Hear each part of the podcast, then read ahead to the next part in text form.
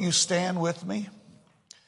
This is graduation night, so we have some that are out for graduations, and then some may have already started their summer vacation. I don't know, but I'm glad you're here. Why don't you just turn to two or three people and smile and give them a wave. If you don't feel like shaking hands, at least let them know you're glad to see them in the house of the Lord.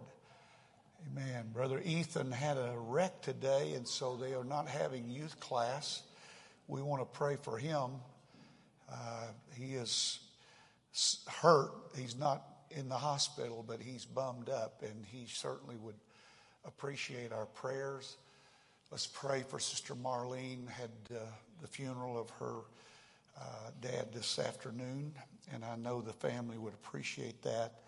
Sister Rogers, Brother Twinier, so many others that need a touch from God tonight. We begin our class. Let's just take a moment and ask the Lord to help us.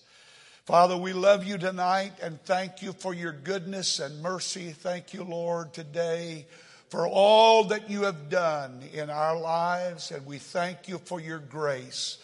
Lord, we come to ask that you would lay your hand upon those in our church family that are suffering tonight. We pray for healing. We pray, Lord, for your mercies and grace to be extended. We pray, God, that your blessings will be upon those who have suffered loss.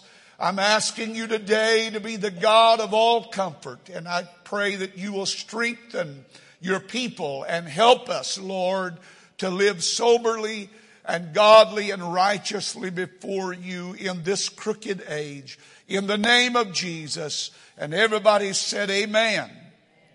God bless you. I need you to act like you're three people tonight. Me, myself, and I come to church. All right?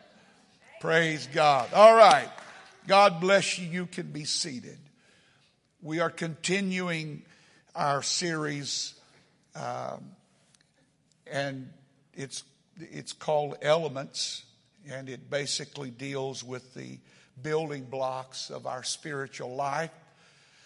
I felt it was essential, but I also realized that we are so used to having people preach to us that we don't often do well when we just sit in a teaching environment. And it's so important that we not forsake the teaching of the Word of God, and that something could be imparted tonight that would underscore and reiterate what you should already know and how we should already be living. Last week, Brother Landon did such a capable job of presenting a lesson about the uniqueness of our God and that He is holy, and in that role of His holiness, the way that we respond to Him and the way that we serve Him is going to be influenced and affected.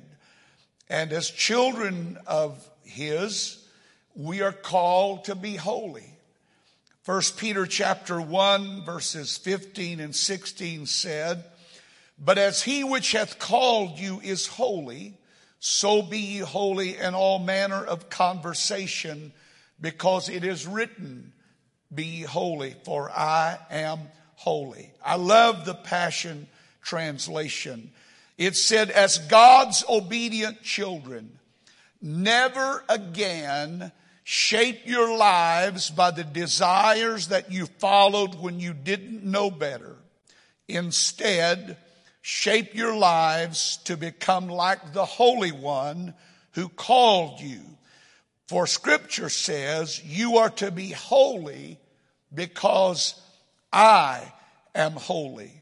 1 Thessalonians 4 and 7 said, "For as God hath not called us unto uncleanness, but unto holiness." This call to holiness is a separating of ourselves unto Him. And I believe that must be foremost in our thinking when we think of separation. It's not about rules and laws and legalistic thinking, but it is about separating ourselves unto Him. But that does not involve the totality of it. It also involves me separating myself from things that are unlike Him. And so tonight we want to expand on that subject and explore our call to holiness and separation. And in particular, we want to talk about the process that God takes us through. And there are certain terms that are used in Scripture that describe this process that is involved in this abandoning of our old way of life and embracing a new way of life, submitting ourselves to God. And that process that Scripture refers to of bringing us into this life of holiness is called sanctification. And it's a word we don't hear very much anymore, but it is very much a part of New Testament Scripture, and it is very much a part of the life of a child of God. 1 Thessalonians 4:3 said, "For this is the will of God, even your sanctification, that you should abstain from fornication." And he goes on to name other sins and immoralities and ungodly acts and deeds. But the reason that we live the way that we live is because we have been called to be different. 1 Peter 1:2 said, "Sanctify yourself," or set yourself apart as being holy. The result of this setting apart is what we would call holiness. And holiness and sanctification in Scripture are often interchangeable. So as a child of God, we are called to separate ourselves from sin and from the former lifestyle that we live, because we have found a better way to live, a new life in Christ Jesus. 2 Corinthians 5:17 said, "For if any man be in Christ, he is a new creature." There's a wonderful type of this separation that is seen in the Old Testament story of Abraham. And if you go back to Genesis chapter 12, you can pick up at the first verse when God calls Abraham out of Ur of the Chaldees, his homeland. It was a land of extreme idolatry. And God singled Abraham out and said, "I'm calling you, and I want you to separate yourself from your people. I want you to come and walk with me, and I'm going to take you into a new way of life. I'm going to take you into a promised land. I am going to bless you. I'm going to multiply you." And so he becomes a living example of what this separating or this embracing of a new life looks like. It involves leaving behind former things. And in that life, it involves not only the way that we live, but the way that we act and the way that we talk.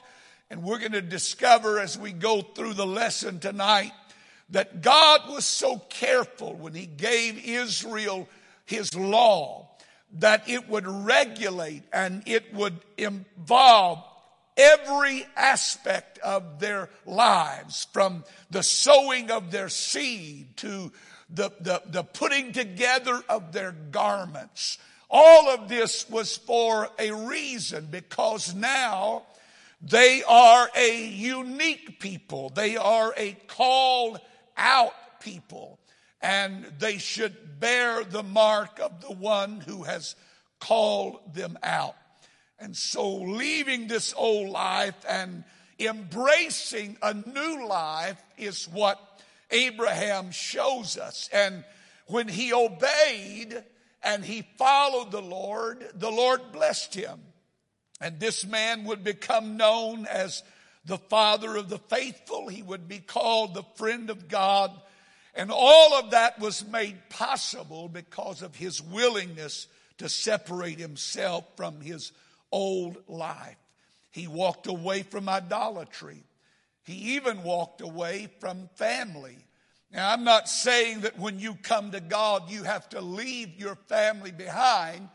But if your family is not serving God, your family is going to look at you in a strange way at times because you are not communicating with them in the way that you once did.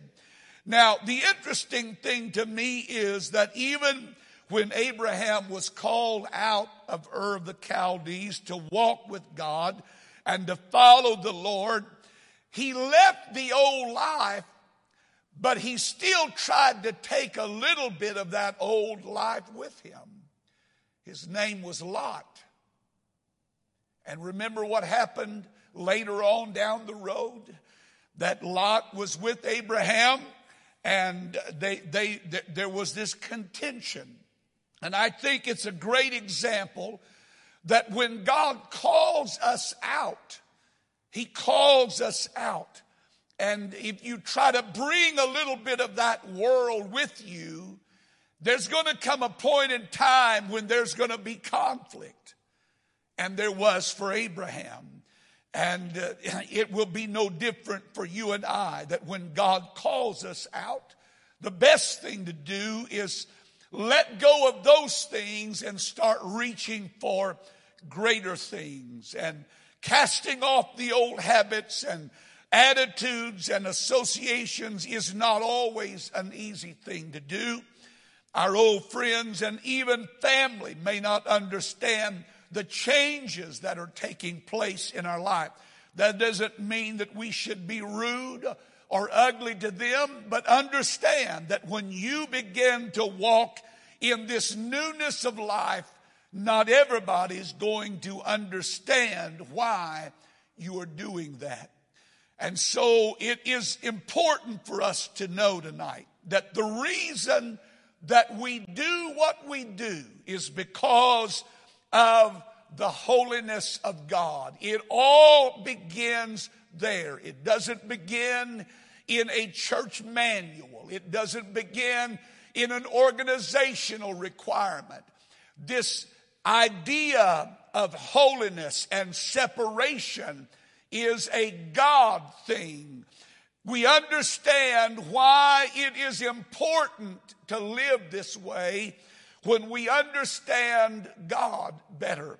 And we know from Scripture that God is holy.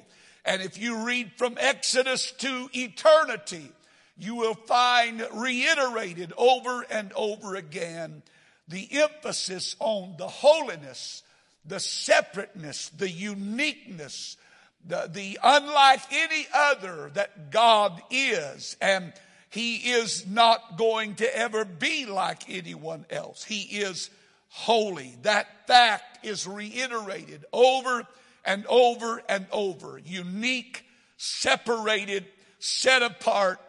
There's no one like him. Isaiah said it like this: "To whom then will you liken me? Or shall I be equal? Saith the Holy One." Jeremiah 10:6 said, "For as much as there is none like unto me, O Lord, thou art great, and thy name is great in might." God's holiness or his separateness undergirds so many of the commandments. And when you look at Exodus 20, you will find that underneath the undercurrent of all of those things that God asks of man and speaks to him has to do with God's holiness. God's inherent holiness was going to affect every part of Israel's existence. And if you read Leviticus and you read through the book of Deuteronomy, you will find that God talked to them about their diet. He talked to them about their clothing. He talked to them about their farming. He talked to them about every aspect of their life. What you will find when you read the passages in those books is that God alone reserves the right to declare what did and did not reflect His holiness. That is so important for you and I to consider and remember, that this has nothing to do with a denominational preference. What we do as people of God is not because a church manual dictated that I should live that way, but it reflects all the way to God. And God alone reserves the right to say, this is holy, that is not holy. This is clean, that is not clean. And it is important that you and I be able to differentiate between the two of them. Ezekiel 44:23 said it like this: and they shall teach my people the difference between the holy and the profane, and cause them to discern between the unclean and the clean. Scripture stresses the importance of you and I being able to discern between that which is holy and that which is profane. God's holiness is not an Old Testament issue. It is a New Testament fact as well. And I don't have time to go into all of those things that we've already talked about. But we are called to resemble the one who has given us new life. And that new life is what inspires us to live the way we live. And as children of His, we should reflect Him. I would hope that any child that you have birthed would reflect you. It would be uncommon, it would be unnatural for you to give birth to a monkey, or you to give birth to an elephant. Why? Because we bring forth after our kind. So what we give birth to is going to look like us and resemble us.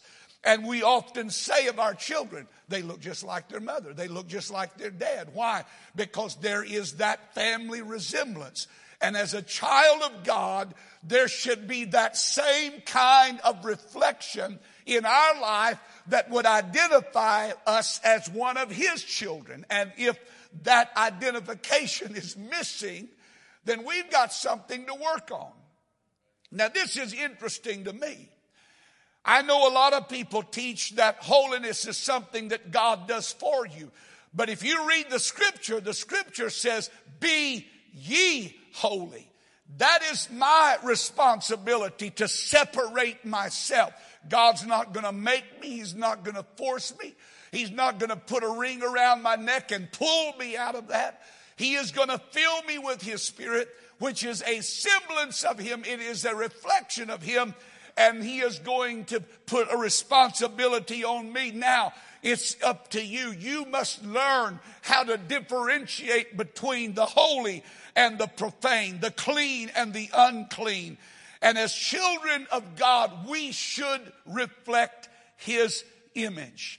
And because of my relationship to Him, I am called to holiness, because He is a holy God. To be like Him, amen, means to recognize that He is holy, and I am committing myself to a life of separation and pursuit of that holiness. Romans chapter 6 and verse number 20 through 23. If you have that passage, I didn't give it to them, but I want to take you to that really quickly.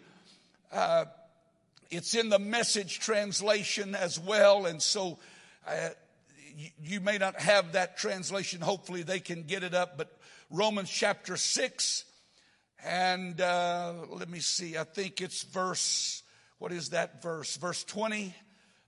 Yes, verse 20 down through verse 23. Can you put that up? Romans chapter 6, verse 20 through 23 in the Message translation. It just gives me a little clearer picture of what I'm understanding. Amen. Is it up? All right. As long as you did what you felt like doing, and that was ignoring God, you didn't have to bother with right thinking or right living or right anything for that matter. But do you call that a free life? What did you get out of it? Nothing you're proud of now. Where did it get you? A dead end. Next verse. But now that you found you don't have to listen to sin tell you what to do, and have discovered the delight of listening to God telling you, what a surprise. A whole, healed, put together life right now with more and more of life on the way. Work hard for sin your whole life and your pension is death. But God's gift is real life, eternal life, delivered by Jesus our Master. And that life is not in the future, but it is also in the now. I love the way that reads. Being free from sin so that I can live unto God is the great miracle of the new birth. And righteousness and holiness are born of a purpose. God did it for a reason. And our call to holiness, listen to me very carefully. Our call to holiness should never be viewed as a negative or legalistic idea. As a matter of fact, holiness or separation should never be viewed in any negative connotation. Don't let the world try to throw that on you. The fact is that holiness is the most positive thing that you can do in life. Because holiness is helping you to live up to your potential instead of down to your lowest nature, as sin would take you. And so, to me, holiness is not a negative thing. It's not a burden. It's not a weight. It's not, as many people try to throw off, it's not a legalism. It's not bondage. It's liberty. Because there is in every one of us that imprint of God. And though sin smeared that and brought ugliness to that, there was still that imprint there. And when God came to do the work of restoration and redemption, He brought us to the place where He could again reveal Himself in us and help lift us up and show us what our real potential really is. And when you live godly, when you separate yourself unto Him, and you look to Him for your direction, and Him for your values, and Him for the things that you will live your life by, you're not living down, and you are not being burdened, and you are not being put in bondage, but you are actually living the best life you can live, because it is a positive thing to live a godly, overcoming life, because you are living up to your potential. Amen.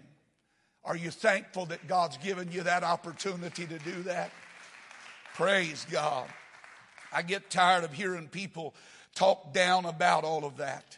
And I think we, as the children of God, need to stand up and say, hey, you got the wrong idea about what holiness is. Amen. It's not a Pentecostal legalism. It's not a church requirement. It is an expectation that God has of all of us, that we all have the capacity to live in that way. And we are products of the Holy Ghost, We are birthed by the Holy Ghost, so shouldn't we show semblance of something holy in our life? If we're born of Him, we should. This holy God resides in us according to 2 Corinthians 1:22. And it's only natural that when this holy God comes into our hearts, it should affect the way we think. It should affect the way we speak. It should affect the way we act. It should affect the way we live. Amen. I had somebody say something one day that was off color. They said, "Excuse my French." I said, "That's not French. That's just pure cursing. And that does not go along with a godly, overcoming life."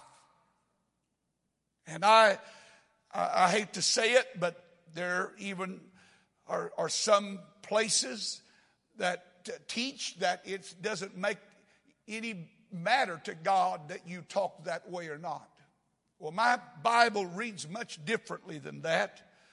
And it talks about my conversation. And I understand that's more than just my vocabulary, but it does involve my vocabulary. 1 Peter chapter 1:15 said, "But as he which hath called you is holy, so be ye holy." That is on me. That is my responsibility to be holy in all manner of conversation. The word conversation means lifestyle. And it involves not just what I say, but the way I live, the way I dress, the way I carry myself. Because the God who lives in us is holy. You and I should pursue a holy lifestyle in all that we do. No part of our life, listen to me, no part of my life is exempt from God's holiness. We can't bring our Lot along with us and say, "Well, you know, he's just a nephew," because that's going to cause conflict down the road. God gave instructions to Israel for practically every part of their daily existence. It included instructions from marriage to money on how they were to conduct themselves. Why? Because God said, as a holy God, I reserve the right to determine what is clean and what is unclean, what is holy and what is unholy. The New Testament goes even further and talks about not just marriage and money and clothing, but it talks about communication and, attitudes. Yeah, attitudes and personal appearance, how we look. Sometimes what we call holiness is really modesty. And modesty is still in the Word. And modesty should still be a part of the life of a child of God. Amen. Romans chapter 8, verse 16, God calls us His children. And He expects His children to resemble Him and to reflect Him.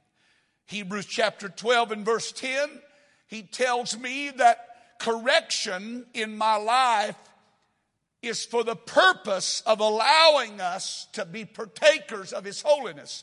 When I do something that violates the principle and God brings about correction in my life, it is not so He can be mean and vile and ugly, but it is because He is trying to groom me into His holiness. Romans 6 and 18, Paul calls us servants of righteousness. And as a servant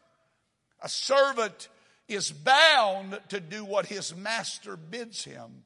Romans chapter 8 and verse 19 talks about us submitting to this result in holiness. So when I live this life, it is obviously going to put me at odds with the world in which I live. 1 Peter chapter 2, 11 and 12 said, "Dearly beloved, I beseech you as strangers and pilgrims, abstain." That means stay away from, don't be involved in, fleshly lust which war against the soul, Having your conversation honest among the Gentiles, your lifestyle, that whereas they speak against you as evildoers, they may by your good works, which they shall behold, glorify God in the day of visitation.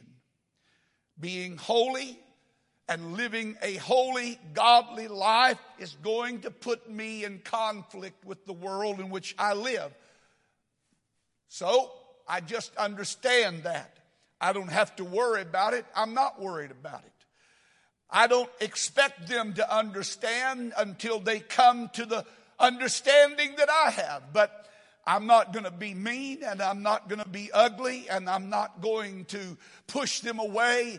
I'm going to try to do what the Scripture says. I'm going to try to allow God to be seen in me so that there will be something that will attract them to this kind of life, that we draw close to Him, and that in drawing close to Him, we will reflect Him more clearly. And in doing such, we're not going to fit in with the world.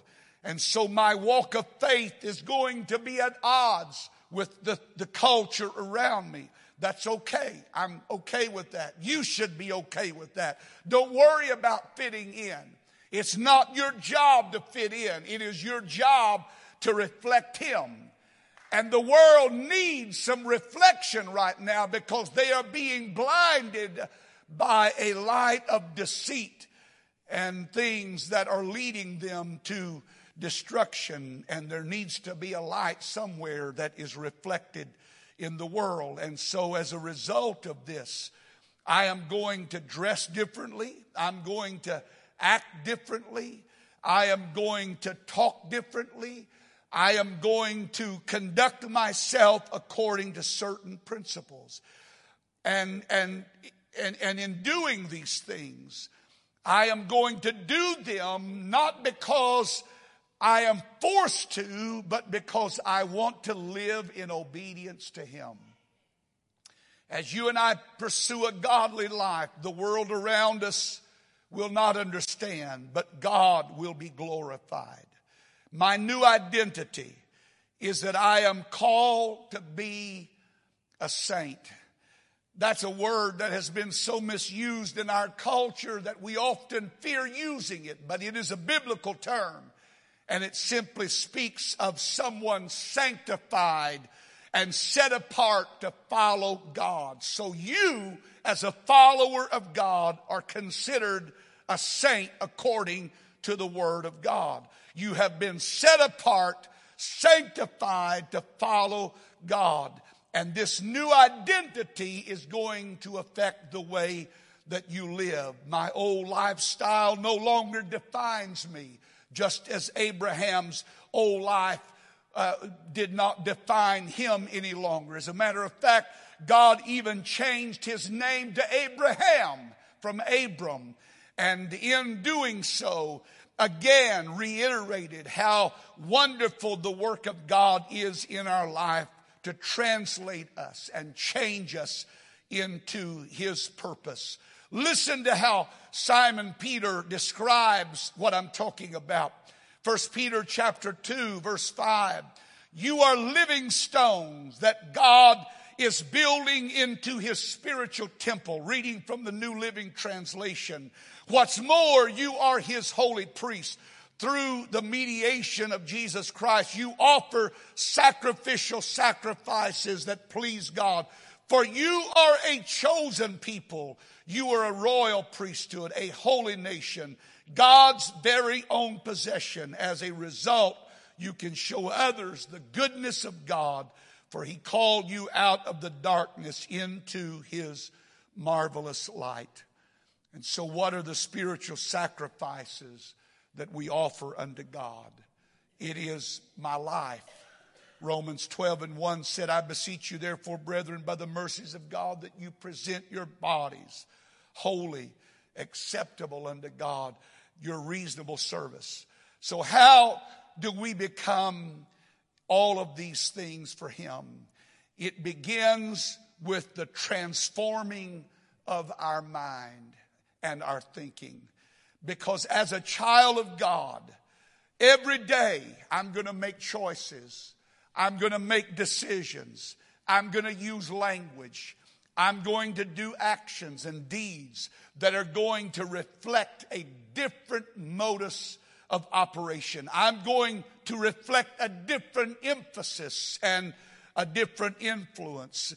It begins with that transforming of the mind. And as a believer, you're going to think differently. You're going to act differently. Your choices are not going to be the same. And here's what I want to leave you with tonight.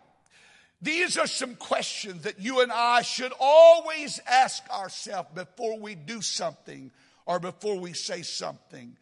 And it would be like this. Number one, what does God's word say about it?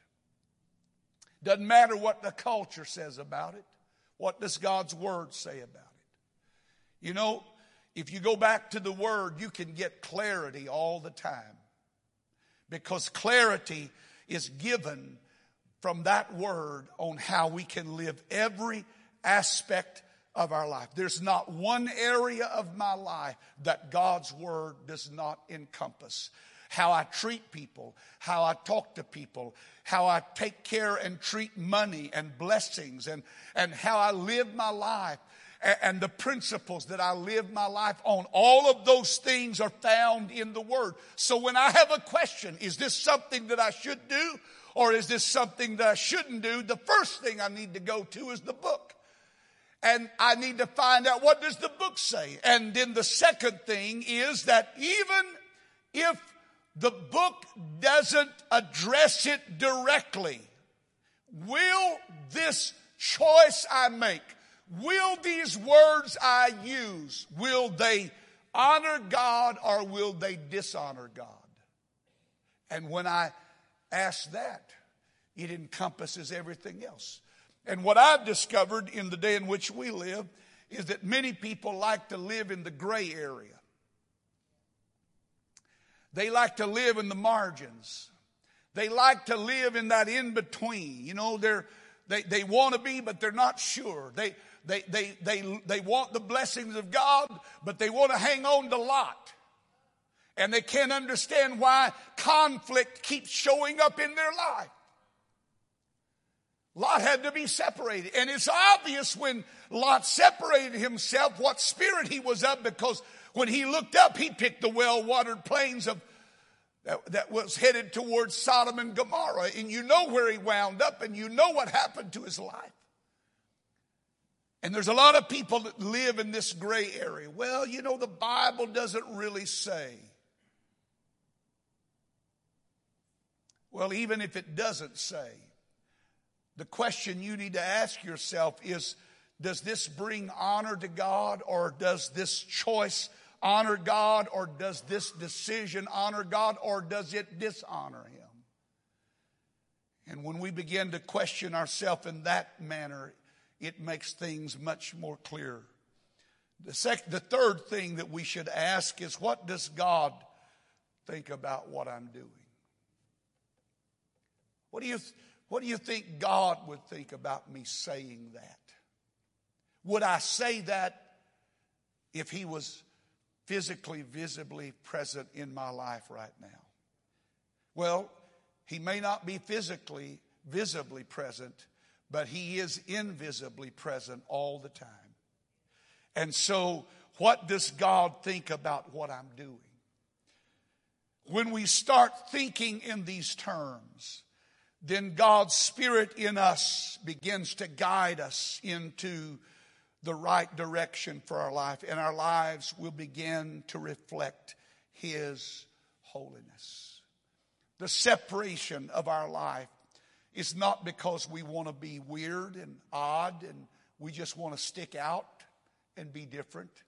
But the difference in our life is because of the difference He has made in our life. And when He has truly made a difference in my life, then I'm going to look to Him for my cue. I'm going to look to Him for my guidance. I'm going to look to Him to the guidelines of my life. Whether it involves my dress, and that's a whole different subject for us to cover, and we need to cover that. But there's a lot of things that come under the issue of modesty. And as a child of God, I should never wear or display anything that brings attention to my flesh or that brings attention to my body. And if it does, then I need to put it off and put something else on. Amen. Another thing you'll find is that there are principles in the Word of God that are so clear that when you read them, you understand that God was not mincing words when He said it. He called me, He created me to be who I am. The Bible said He created Adam and Eve, not Adam and Steve. And I know that's offensive in some world cultures, but that's in the book. God created us unique individuals, man and woman. I don't need to be confused about who I am or what I am. I have been called to honor Him in that way. And if I do not honor Him in that way, then I dishonor Him. And I want to honor Him because He has been good to me. You and I are called to be holy simply because He is holy. That's the governing guideline. Don't ever tell somebody, well, the reason I do this is because my church told me I had to do this. The reason I do this is because my God is a holy God, and I want to be like Him. The reason I do this is because I want to resemble my family.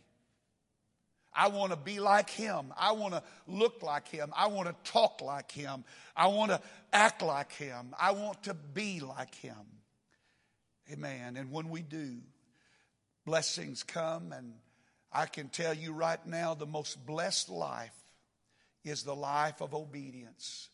That when God says, thou shalt not, don't sit down and try to figure out how you can. Just don't. It's simple. You don't have to try to figure out, now does that word really mean that? Just accept it. And when you live it, you find that it is the blessed life. I have no regrets for living the way I live. And neither should you. Why? Because the God that I serve is a holy God. He's unique. He's separate. And my life is going to be unique and separate as well. And if I ever get to the place where the world cannot tell me any different than the rest of the world, then I need to work on who I am. I say, and I'm not just talking about looking at me and saying, well, he looks holy.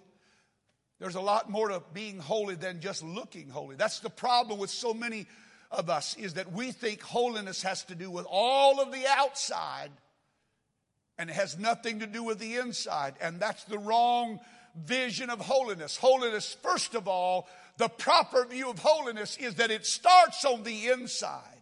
That's where it begins. It is a spirit. And then that spirit emanates out of my life and becomes visible in my life. But I met a lot of people that were holy on the outside, but they were pretty unclean on the inside. And all it was a facade and a veneer and a sham, and it did not bring honor to God. I want to live my life so that I bring honor to Him. I want to live my life so that I bring honor to this church. But I want to tell you, my most important principle of life is I want to bring honor to Him.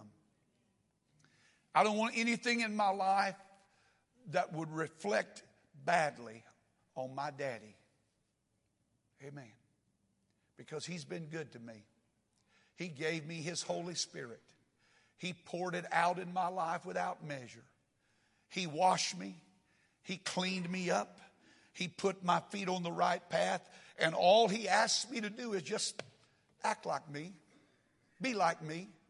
live like me, think like me. Well, I don't know how to do that. Then you need the renewing of your mind. You need to get into the Word. You need the Word to get in you. And you need to let that become so much a part of your life that it just comes out naturally.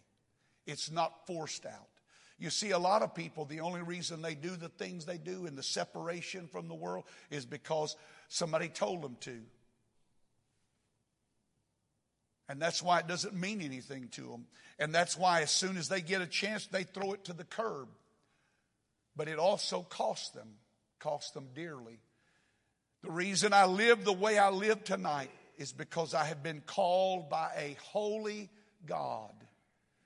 And I want to live like my Father. Amen. Let's stand together.